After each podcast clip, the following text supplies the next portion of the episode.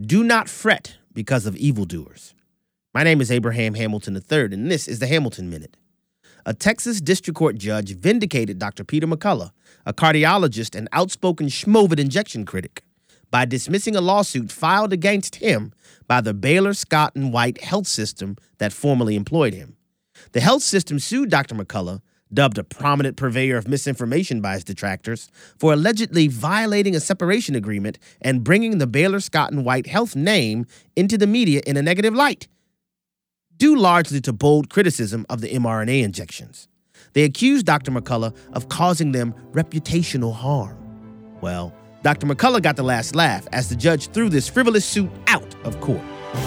Listen each weekday from 5 to 6 p.m. Central for the Hamilton Corner with Abraham Hamilton III, public policy analyst for the American Family Association.